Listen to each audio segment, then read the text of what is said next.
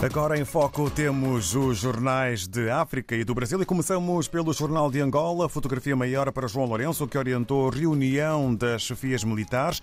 Chefe de Estado quer modernização das Forças Armadas angolanas com o que há de melhor no mundo. É o título maior para a capa do Jornal de Angola. Sobre o primeiro fórum, eh, sobre cibersegurança, Ministro Nunes Júnior defende penas severas eh, para crimes cibernéticos. É também assunto que faz eh, manchete eh, na capa do Jornal de Angola. Quanto ao notícias de Moçambique sobre a gestão de desastres naturais, Nações Unidas reconhecem esforços de Moçambique. Ainda o destaque para o que hum, tem sido noticiado nestes dias. O governo vai hoje ao Parlamento. É um outro assunto que faz parte eh, da capa do eh, Notícias de Moçambique, com direito à fotografia da fachada da Assembleia da República. O Governo, hoje e amanhã, na Assembleia da República, para a sessão de perguntas colocadas eh, pelas bancadas parlamentares, designadamente da Frelimo, Renamo e do MDM, na capa do Notícias.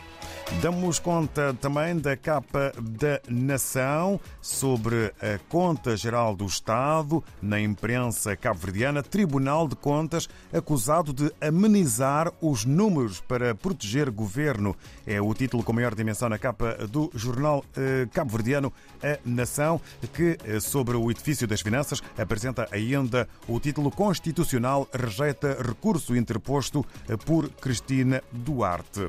É um outro assunto a fazer manchete eh, na capa do eh, jornal A Nação edição de Cabo Verde eh, nesta semana. Vamos até ao Brasil, até ao encontro, vamos até ao jornal Estadão, com o título com letras garrafais sobre o AC Lula subestima o tamanho das resistências que enfrenta e superestima as próprias virtudes.